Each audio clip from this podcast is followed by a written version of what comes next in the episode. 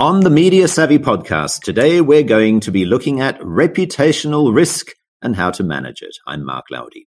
You wouldn't expect one of Singapore's most popular buskers at this time to be running any reputational risk, but that's exactly the hot water that Jeff Ng has found himself in.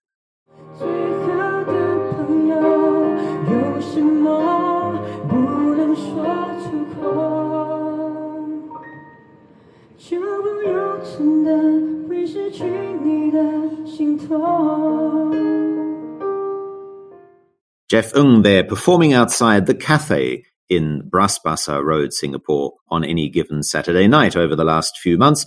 You might have even come across the huge crowds that used to gather for him. In fact, when you walk past, you often wondered, is this JJ Lin or does he just look like that? But on to the serious matter of Jeff Ng's reputational issues. His TikTok video, which kicked off his busking career in earnest, certainly put him up into the spotlight. But that wasn't to the pleasure of one of his ex girlfriends, who then labeled him one of the worst people she had ever met. And it all went downhill from there because there were other aspects about Jeff Ng's personality which came to the fore, such as telling viewers of his live stream to stop chatting or leave, or other musicians who say that he has an entitled attitude and live venues don't want to hire him because he then tells patrons to stop chatting while he's playing.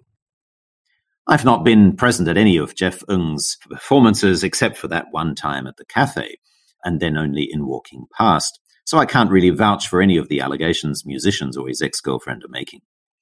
But safe to say that no matter where Jeff Ng turns at the moment, he seems to be getting himself into more and more trouble.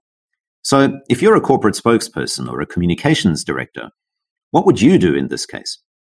Well, there are three things in particular that you might like to consider. The first is a social media audit. How many times have you heard this happen before?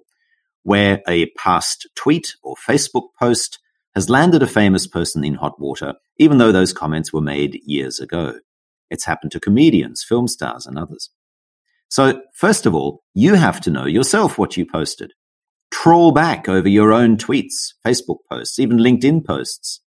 Weigh them up in the mind of uh, the, the modern consciousness. In other words, given the era that we're in, where people are very unforgiving for past transgressions, weigh up what you said in the past to see whether it is still relevant today, or perhaps whether you might just like to delete those messages, lest somebody, such as an ex spouse or disgruntled colleague or staff member finds them and then blows them up. The second thing that you might like to do is to consider to stop causing more damage. If you're already in the public spotlight and every word is being weighed to see whether your ex girlfriend has it right that you're the worst person she's ever met, or your current spouse has it right when she says that you're a changed person, well, perhaps you'd like to consider how to not add further fuel to the fire by making further untoward comments. For example, you might like to tone down on some of the things that you're saying, and that, of course, starts with having the self awareness that you're actually saying them. So mind your P's and Q's, speak more deliberately, weigh up what it is that you're saying and whether that could be used as further ammunition against you.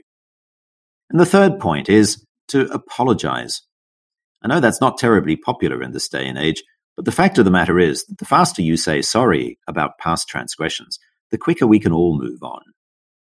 Saying sorry doesn't sound terribly appealing, especially if you're a corporate chief, but until and unless you do, we're not really all that interested in the reasons for why you even had those transgressions in the past or how you're planning to fix them.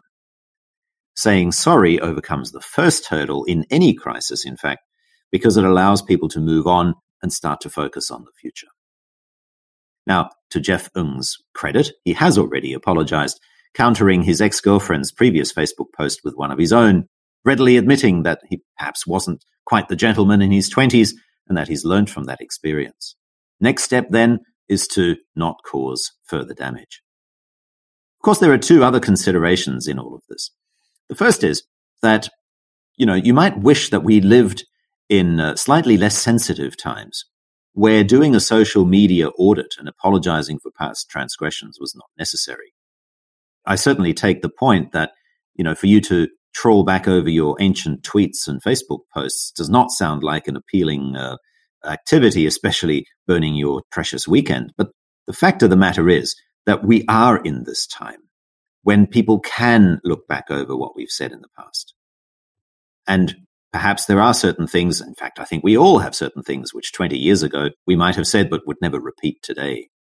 So whether you like it or not, you're much better off following with the times rather than protesting that the old times, when you could make untoward comments, was actually better. The second point to mention is that for Jeff Ng, who after all is a performer, no publicity is actually bad publicity.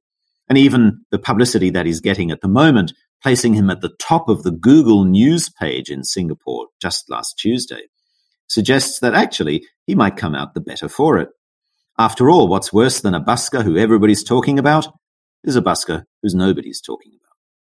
Let me know your thoughts and comments on Jeff Ng or anybody else for that matter, or similar issues where you found your reputation left in the balance because of things that you might have said in the past. How would you deal with it, or how did you deal with it in the present? How would you deal with it in the future? Drop your comment in the comment section next to this podcast. I look forward to hearing from you.